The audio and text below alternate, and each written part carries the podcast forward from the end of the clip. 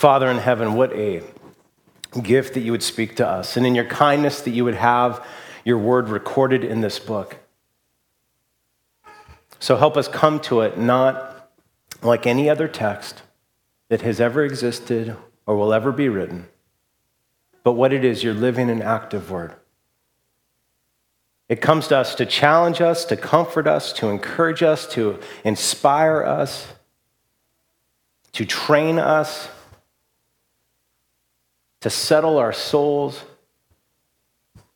to energize us and motivate us, and to shape us and inform us. It does so much. But what every person in this room needs most right now, whether they've been a Christian for 70 years, seven days, or they don't yet know how good Christ is. What every single person needs right now in our songs, our conversations, in communion, during this sermon, and throughout this week is that Jesus Christ would be lifted high. That we might leave this time more impressed, more confident, more settled on Him. So, Holy Spirit, we ask you to come and do that work. In Jesus' name we pray. Amen. In the beginning, God creates a perfect world.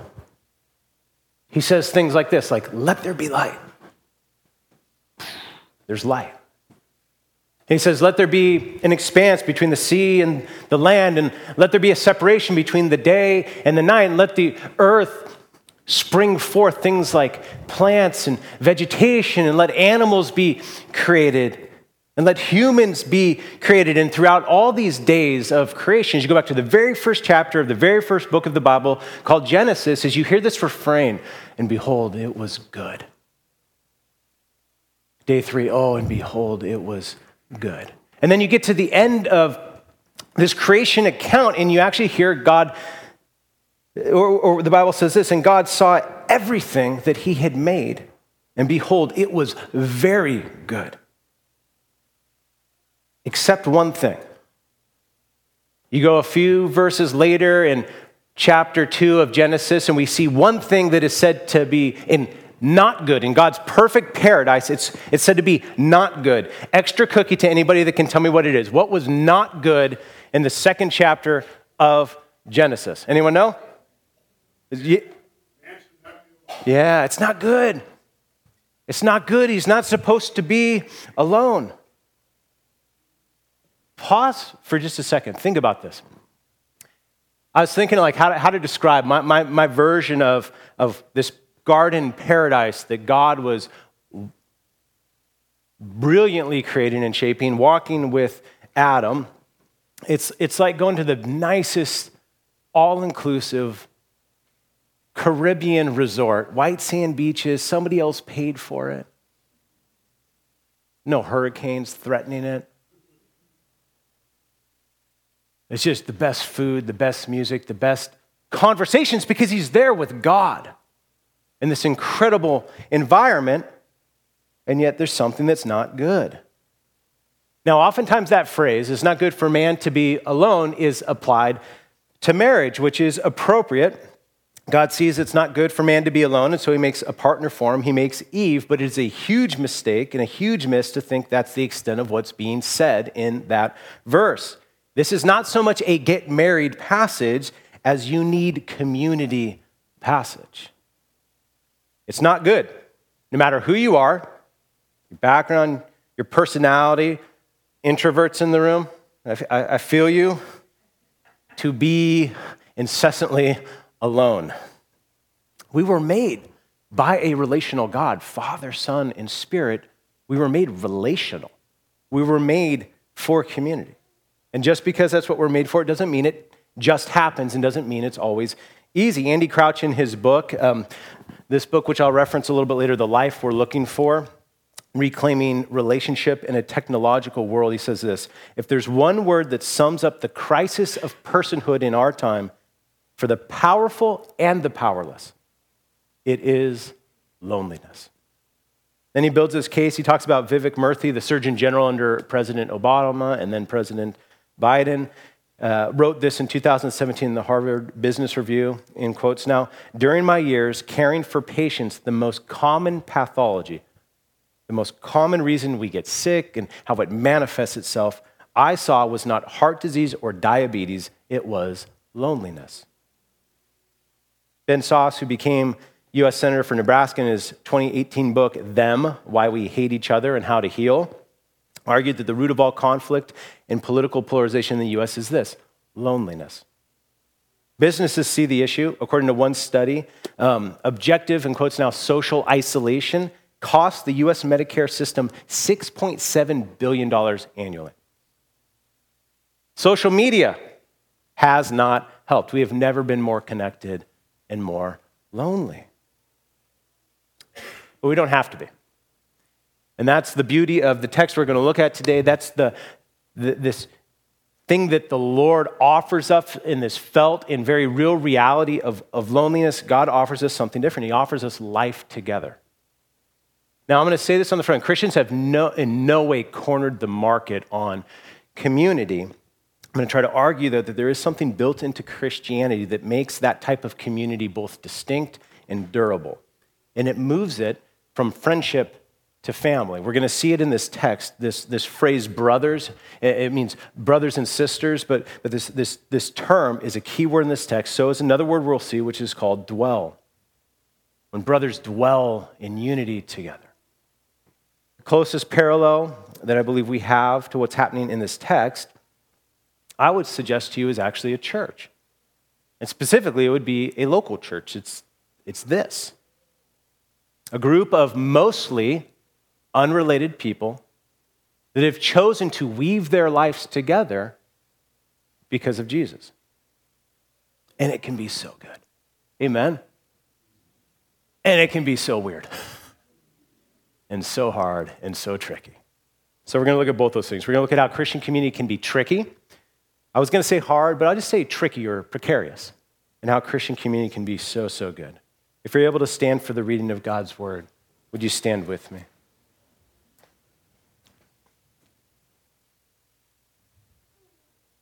For those of you that aren't used to standing for the reading God's word, one of the reasons we do this is as if a great king is about to address us, has come into the room. So we stand at attention. This is God's holy, wonderful pathway to flourishing word. Behold, how good and pleasant it is when brothers dwell in unity. It is like the precious oil on the head running down the beard on the beard of Aaron running down on the collar of his robes. It is like the dew of Hermon, which falls on the mountains of Zion. For there the Lord has commanded the blessing, life forevermore. Feel free to grab a seat. This text begins with the word behold. It's sort of like wake up and see this. And this implies at least two things. One is that this is really incredible. The second thing is this is really extraordinary meaning it's not common. It's, it's not there all the time. And it's actually reinforced by this word when, saying when brothers actually dwell in unity, it is a good and a precious thing. I don't need to prove that friendships can sour. The Christian community and churches can be difficult and they can fracture and they can split. They can frustrate and annoy. There are probably a never ending series of reasons, but let me give you two from this text that I believe are there. Um, two reasons that Christian community can be tricky, or two reasons that Christian community can be difficult, or two reasons that Christian community is precarious. Two reasons idealism and uniformity. Our tendency to idealize what community life is supposed to be like, and our tendency to, to actually step over unity and to have more homogeneity to want things to be uniform, to want everyone to think and act the way that we do. This psalm is truly lovely. It might be easy to miss the reality behind the poetry. But let's take Aaron, who's, who's featured in this text. He was a high priest of, of God's people, and the scenery here is this oil coming down on his robe as he represents God's people. Aaron was, by, by all accounts, a good brother. He had a brother named Moses. Moses was his younger brother, who was another one of God's uh, leaders in, in, the early, in, his early, uh, in the early church. And, and, and they had a good relationship. They supported each other in ministry. They seemed like they have a decent friendship, but it wasn't perfect. There was a, there's a scene, I think, in Numbers, in another book of the Bible, where Aaron and then also Moses' sister Miriam, they get together in a tent and they're frustrated because Moses had been point, appointed by God to be the leader of the people. They were there to help serve and accommodate, but they got really angry. And here's what they got angry about they got angry because of who Moses married. And so they get together, they grumble, they mock him, they malign him, they, they dismiss him. David, the one who wrote this psalm, David had great friendship you go back and read about David, he's one of Israel's kings. Oh, he had deep friendships. He wrote this psalm because he had such deep friendships, but he also wrote things like this Psalm 41 9. Even my close friend, in whom I trusted, who ate my bread, has lifted his heel against me. Or this one in Psalm 55, verses 12 and 14 For it is not an enemy who taunts me, then I could bear it. It's not an adversary who deals insolently with me. Then I could hide from it. But it is you, a man, my equal, my companion, my familiar friend. We used to take sweet counsel together within God's house. We walked in the throng. Saying we had such deep friendship. We worshiped Jesus together. We, we worshiped in the temple together. We worshiped in the house of the Lord together. And some of you have experienced that. Here's something I hear far too often. Far too often. If I had only ever heard it once, it would be far too often. And it's absolutely heartbreaking to me. We're leaving the church. Not just Redeemer, we're leaving the church. We're just disillusioned with the church. We're around the church, we just don't see it, we just don't buy into it anymore. Now, for some of you in this room, that makes absolutely no sense. You go, man, I have great community here. These are great friends. Man, they cared for me when I was hurting. They, you know, they, they, they prayed for me when I was down. They revived me when I was, I was sad. They, they visited me when I was lonely. I've learned so much. I've, I've grown. I mean, all those, like, praise God if that has been your experience. But perhaps some of you, you're ready to be done with church too. You're kind of on that last, like, man, we'll see what happens. First, praise God you're here. We're so glad you're here. Second, there's probably people around you that can understand why you might be feeling that way. We all see the same headlines. We see the headlines of abuse. We see the headlines of domineering leadership. We, we, we hear the rumblings and rumors of, of how the church can be so harsh when people sin. They can embarrass and, and shame. Like we see those headlines, and so we, we, we can understand with you. But perhaps consider a different lens as you think about the local church.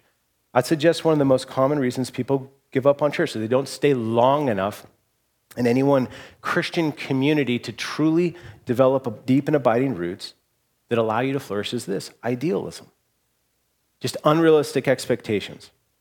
Dietrich Bonhoeffer, who I pulled the sermon title from in his, his really wonderful book, Life Together, um, wrote this The person who loves their dream of community will destroy community but the person who loves those around them will create community.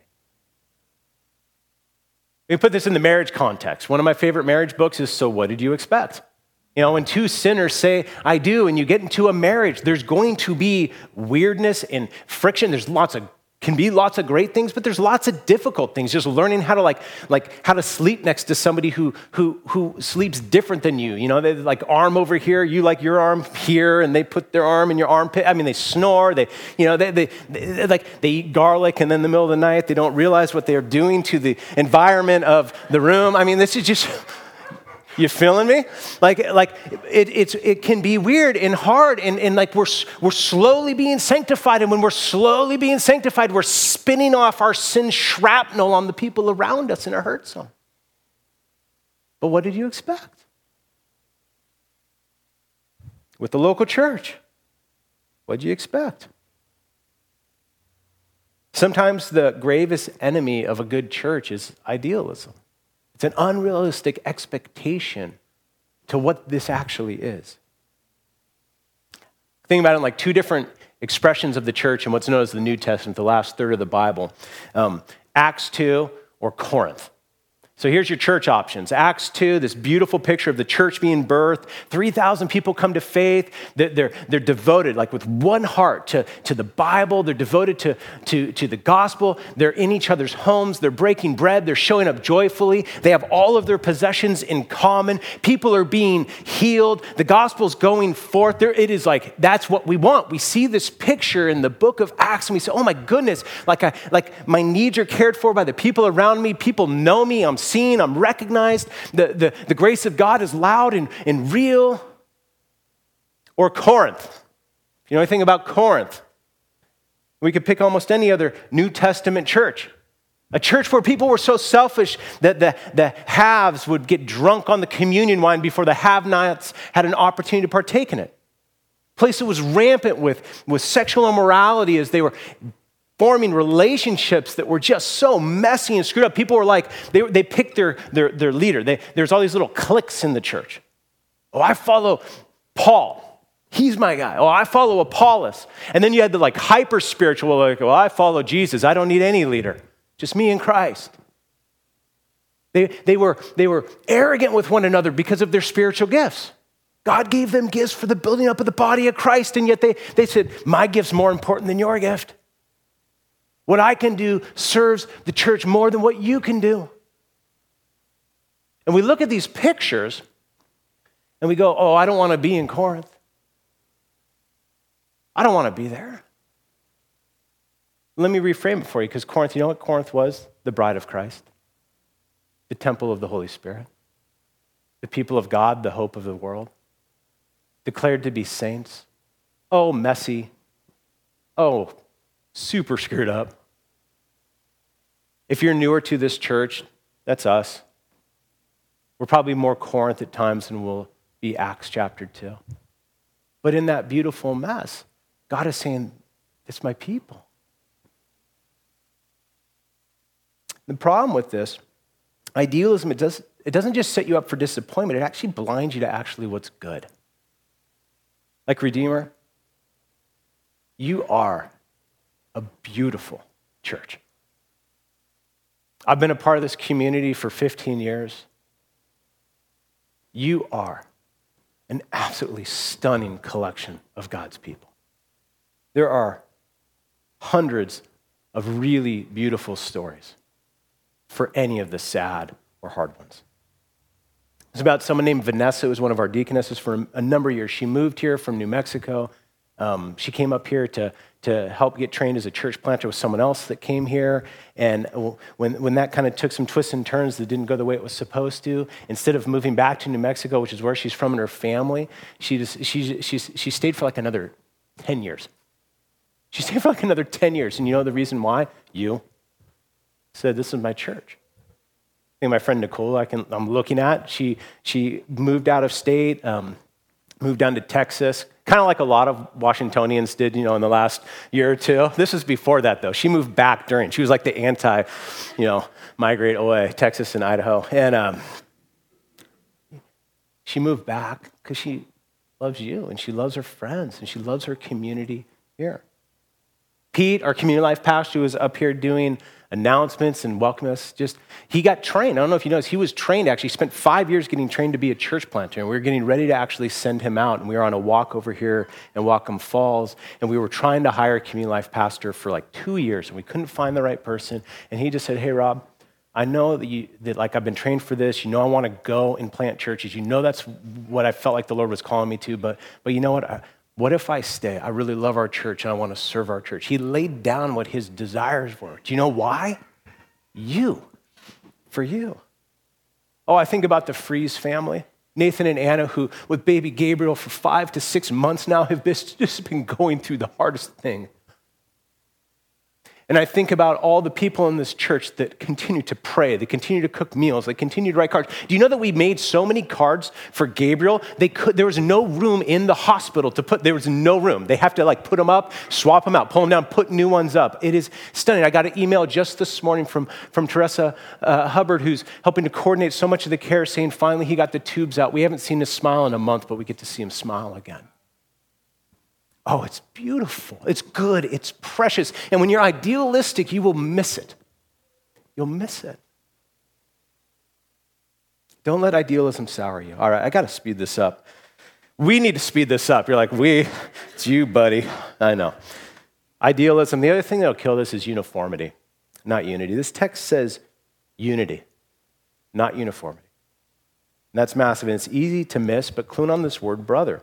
The main application of this psalm is not to say to your sons, stop whacking each other. Like, this isn't the, the parenting verse to, to try to speak over them so they don't fight. This is not primarily about domestic bliss. Brothers or brothers and sisters, it's about unrelated people finding deep and abiding friendship. One of the things that makes Christian community and the local church so difficult is it's the dwelling together, as this text says, the dwelling together of people that probably wouldn't be friends to begin with. Like, think about that. You don't vote the same. You don't parent the same. You don't see the same social maladies or cures. You consume media differently. You do schooling differently. Redeemer Church is a church of hunters and vegans. And I'm not like talking like hunting for, you know, uh, mushrooms, right? I mean, it's. we are a church of like giant, get seven miles to the gallon trucks without exhaust pipes. And then people with recumbent bikes, you know, that move couches on a bike trailer. I mean, that's, that's our church. And it's freaky and weird and it's beautiful. Collin Hansen and Jonathan Leeman, in their book, Rediscover Church, Why the Body of Christ is Essential, say this. They say, God does not invite us to church because it's comfortable. It's not a comfortable place to find a bit of spiritual encouragement. No, he invites us into a spiritual family of misfits and outcasts. He welcomes us into a home that's rarely what we want, yet just what we need. Why? Why is it so good that it's not homogenous? Well, because the kingdom of God is not homogenous. It's every tribe, every tongue, every language. It's the most, it's, it's going to be the most diverse reality. Every economic class, every educational background, every language, every food, every artistic expression of music and, and drama. I mean, it, it, every sport. It's in this weird thing called the local church and Christian community where our biases are exposed and confronted where our opinions are not the most important thing because other people become the most important thing.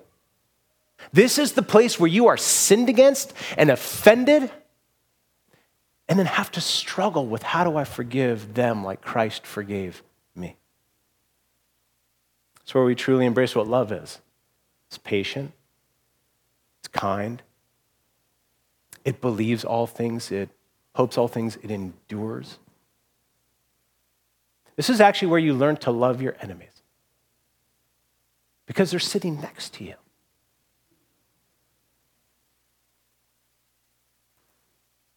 Frustrate us, annoy us, vote differently than us. Did I already say that one? Vote differently than us, and yet we stick together. And yet we stick together, and what happens is stunning. And, my, I, I can't remember if I've been in my house for seven or eight years, something like that, seven or eight years. And my front garden, I have replanted now seven or eight times every single year. I plant in the spring, following spring, I rip it out and I start over. Right now, there's some hydrangeas. There's some little lime uh, hydrangeas that are in the front that I planted this last spring. They look really pathetic. Really pathetic. They're, they're scrawny. They're kinda, they kind of got singed. All the blossoms got singed this summer because they didn't have roots. They uh, like every year I yank something out and I put something back in. They have no time to actually develop deep roots, to tap down into to, to nutrient rich soil, to have the sort of system, to have the, the, the depth of, of, of, of thickness of a twig and bark to be able to sustain true, true life.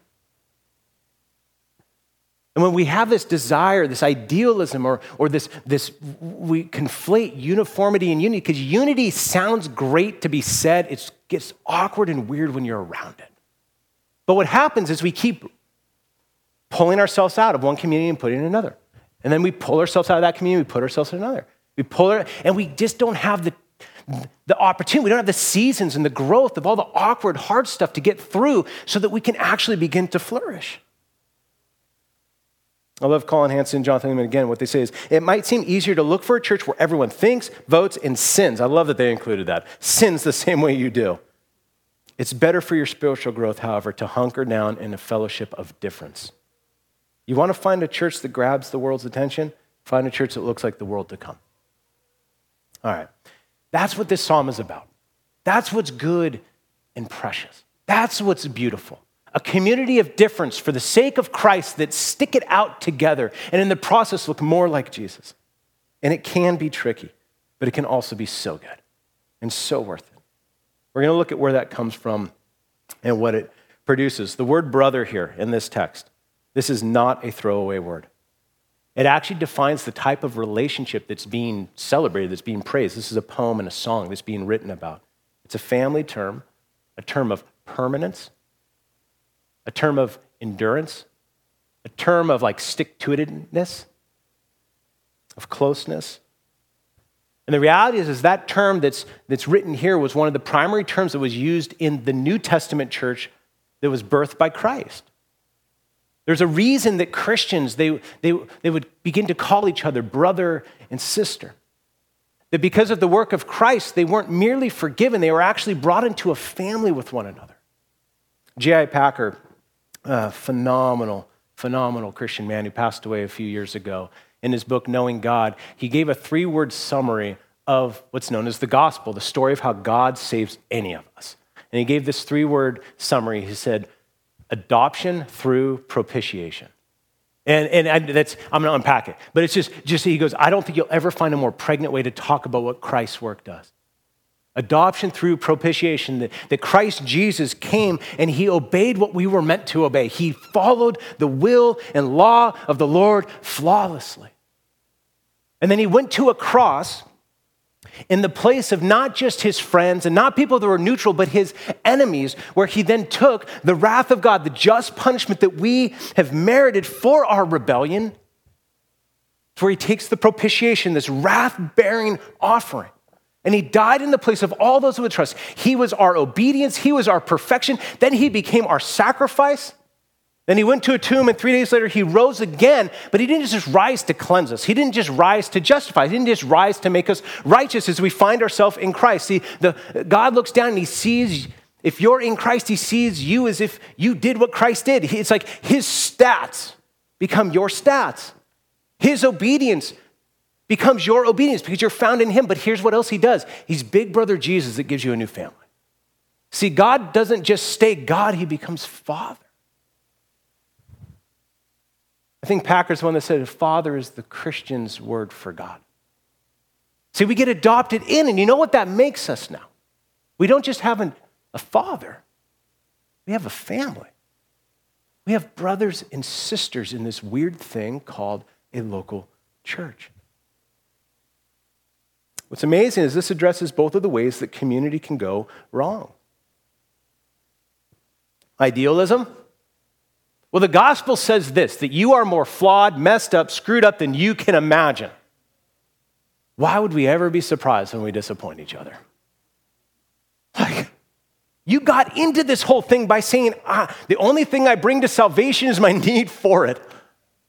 Why would we be surprised that we keep struggling and messing up and gossiping and hurting each other and being slow to show up when we should show up and all of the rest? It, it takes our idealism and it says, no, here's what's real I'm a sinner in need of grace. So are you. That's who we are. That's who we are. It takes that idealism and it says, Oh, I'm a sinner in need of grace, and by the work of the Spirit, I'm a saint and I'm being changed, and I can change, and I know I messed up, but I can grow. And so it gives us hope. Oh, we're not, we're not nihilists here. We're not, we're, we don't have this defeatist attitude of like, oh, it's always going to be bad. It's not bad. It's beautiful. It's good. It's just not perfect. The local church can be such a beautiful place. It's just not perfect. Not yet. But one day it will be. And so the gospel, it confronts our idealism also confronts uniformity. What's the most important thing about a Christian? It's in the first part of the word it's Christ. It's Christ in a world of identity politics. The most important thing about a Christian is Christ. Oh, other things matter. I'm not minimizing the things that stir your hearts, that cause you grief, that make you weep, that get you up in the morning. Oh my goodness, I'm not. The most important thing about you, if you are a Christian, is Christ. And that helps hold us together because I can really just look, I say stuff I don't agree with. I know I say stuff you don't agree with, okay? I get it. I get it. I don't always know what those things are, right? I always know I say something I shouldn't have said. I just don't always know what they are. If I knew, I wouldn't say it. There's things that you do I don't like. I see you on social media. I wish you would stop. I really do. Except to post pictures like your kids. I love that. But there's things that you do that I don't like. I disagree with how some of you parent. I disagree with how some of the things you watch. I, I, disagree with some of the stuff that I probably disagree with things that you've voted for. I disagree with clubs that you're part. You disagree with stuff I got. I guarantee it. I guarantee it. But you know what we have in common? Christ.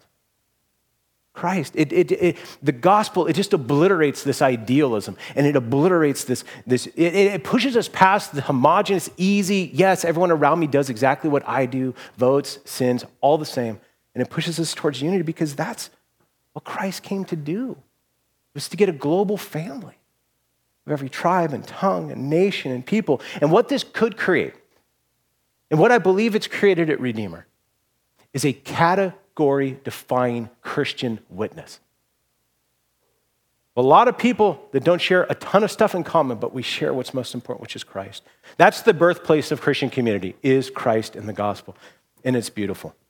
Out of all of this, you get something pleasant.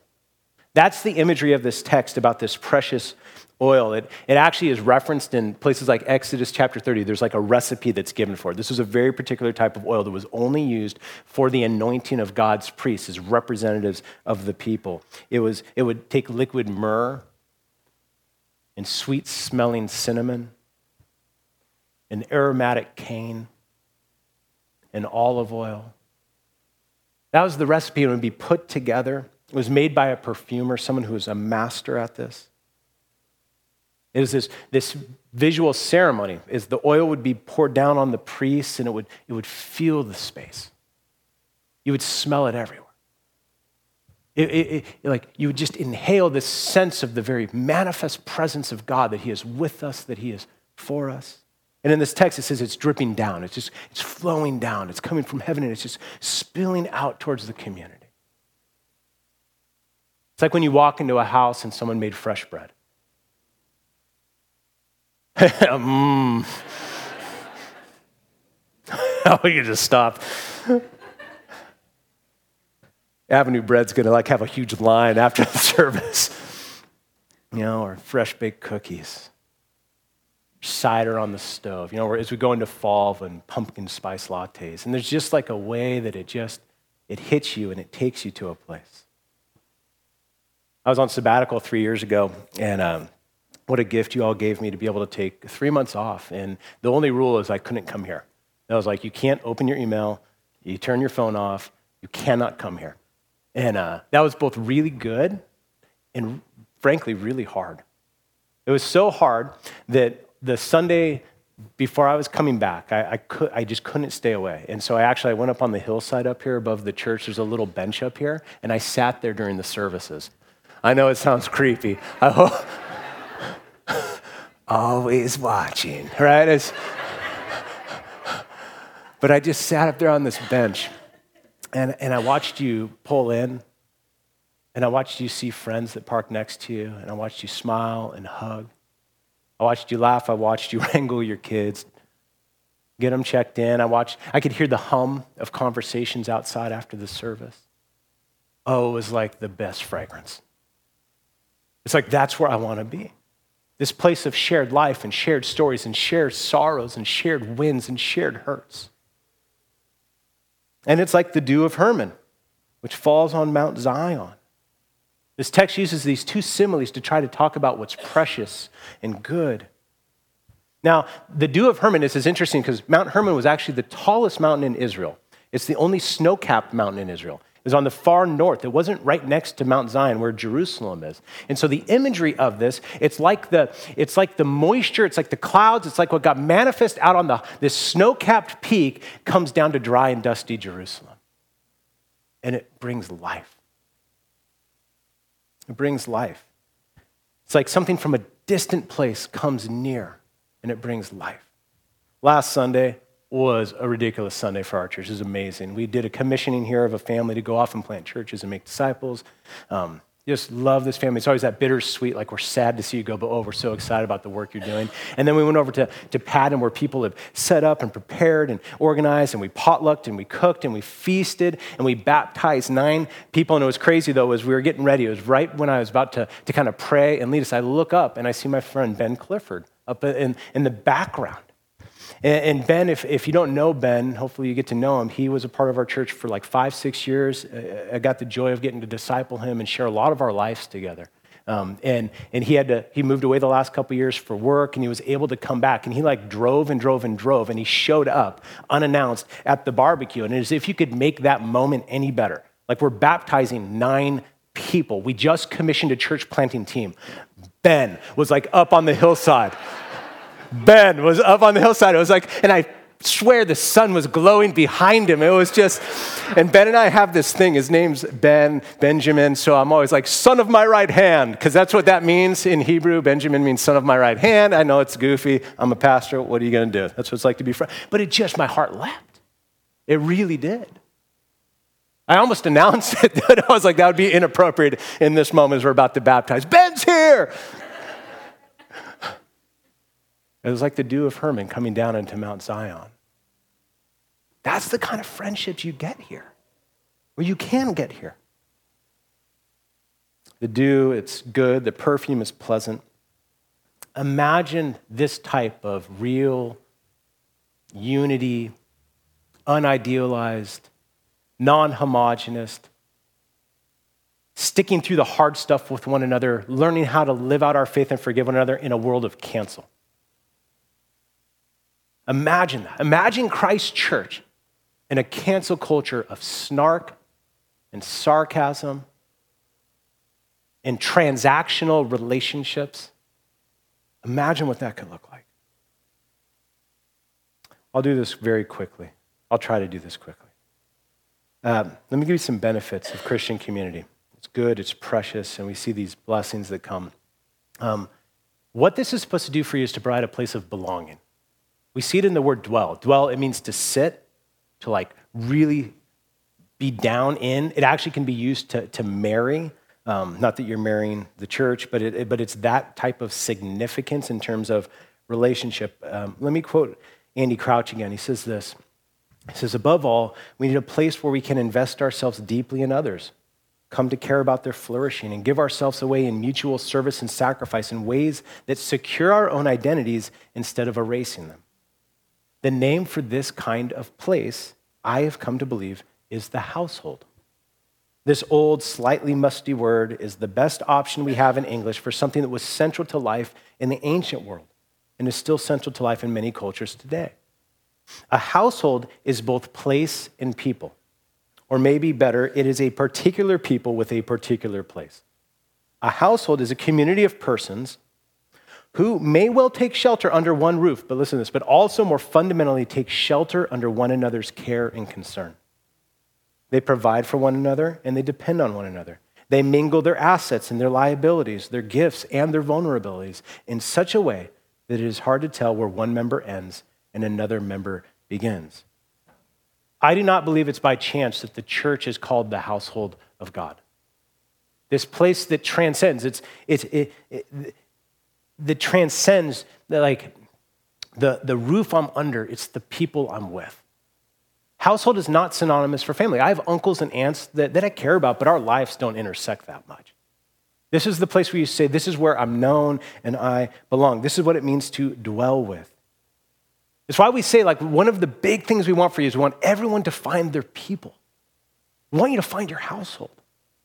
It's why we care so much about membership that you say, like, I, w- I want to be here and I want to give myself to others and I want those people to give themselves to me. I want to say, like, I want help with my marriage. I want to help their marriage. I, want, I need help with my finances. I want to help with theirs. I need, I need help carrying these loads that I'm not designed to carry. I want to help carry theirs. It, it, it's this way of saying, I'm in, I'm here, I want to be bought in. I, uh, and I want a little mechanism that it's not just easy to, to, to pull anchor and go to the next port when I get frustrated. Crouch goes on and he asks a really important question. Um, so we'll do a little story time here. How do you know if you're part of a household? And I could just summarize this, but I think it's so good. How do you really know? You're part of a household if there's someone who knows where you are today and who has at least some sense of how it feels to be where you are.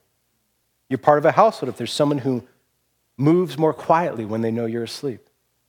You're part of a household if someone would check on you if you did not wake up. You're part of a household if people know things about you that you do not know about yourself, including things that if you did know them, you would seek to hide. You're part of a household if others are close enough to see you and know you as well or better than you know yourself. You're part of a household if you can experience the conflict that is inevitable, that is the inevitable companion of closeness if someone else makes such demands on you that you sometimes fantasize about driving them out of your life, part of a household, if you sometimes dream of running away, perhaps to a far country, so that you will not be so terribly well known. You're part of a household if you return from a long journey, prompts a spontaneous celebration. You're part of a household if when you avoid a party because of your anger, pride, guilt, or shame, someone notices and comes outside to plead with you to come in. Then he goes on and he says this, and we'll put a slide up for this. This is the one thing we need more than any other a community of recognition. And for that, the household is the first and best place. We need a place where we cannot hide, we need a place where we cannot get lost. That's the local church. That's what we're supposed to be. And I know it's weird, I know it's difficult, I know it's hard, I know it doesn't always land this way. But get rid of the idealism and see the beauty and the potential and the opportunity that's around you. It's a place to believe from Mount Zion, right? So dry, dusty, dingy from Hermon, it, like the, the rains come over. It's like the, the, the, this lavish deluge that, that hits the Mount Hermon that creates these snow-capped peaks. It comes into dry and dusty Jerusalem and it produces life. It greens it up. I think this is captured very well by Bonhoeffer in his book Life Together. Listen to this. The Christian needs another Christian who speaks God's word to him. He needs him again and again when he becomes uncertain and discouraged, for by himself he cannot help himself without belying the truth. He needs his brother man as bearer and proclaimer of the divine word of salvation. He needs his brother solely because of Jesus Christ, the Christ. Oh, listen to this phrase, this is beastie. The Christ in his own heart is weaker than the Christ in the word of his brother. His own heart is uncertain, his brother is sure. See, so much of church life is just retelling the things we already believe, but we keep forgetting. And what we need is to see one another's faith lit up when we're sitting there saying, My marriage is done. You know what you need? People around you say, No, it's not. The Lord is the Lord of resurrection. My child is sick. You know what you need? Someone who says, I will pray with you and I will sit with you and we will walk through this together. And if God doesn't do a miracle, I will hold you in your tears. We need someone who, when they say, like, I'm ashamed and I'm, a, I'm afraid, Oh, they look you square in the eyes and say, Oh, my dear friend, you are a mess. but there is no condemnation in Christ Jesus. You know what makes that more real? Do you know what that reality, you know how that becomes more real to people? You saying it to someone else. After 20 years of being a pastor, it's one of the reasons we have these house rules in our church. Confession takes courage, don't cringe. When someone comes to you and they bare their lives before you and they're just looking, they're saying, Oh, I hope it's true that God will never leave or forsake me, that He has taken my sin as far as the east is to the west, because right now I am sitting in so much junk. And instead of leaning back and someone opens this up, they open up the, this closet and you see the skeletons. Instead of recoiling, you lean in and you say, Oh, I love you. Oh, I'm proud of you. Oh, let me remind you of who Christ is and what He's done for you. It's like the dew of Mount Hermon coming down into Jerusalem. And it's a place to be blessed. That's how this text ends. For there, in this weird thing called the local church, The Lord commands his blessing, life forevermore. Let's pray. Father, I do ask that you would tune our eyes and our hearts, our minds to see how good, not perfect, but how good the local church can be because of how great you are and how glorious the gospel is. We do ask that everyone here would be able to find their people. I also ask, I know it's easier for some to jump in than it is for others, but regardless of our personalities, even past experiences, help us to enter in and then help us to be the kind of people who show up. Keep the evil one far from us who just wants to come and, and, and, and flag all the, all the nonsense and all the sadness that we read in headlines or we've even experienced in our lives and miss out on the good that's right here. We all need our people. We ask that you'd give it. But a people that are built on the gospel of grace, not performance, of permanence, not temporary, not just of transaction, but one of adoption. God, I just, I abundantly praise you for this church. What a community. Oh, might they sense your smile. I think in this place you have truly commanded your blessing. In Jesus' name, amen.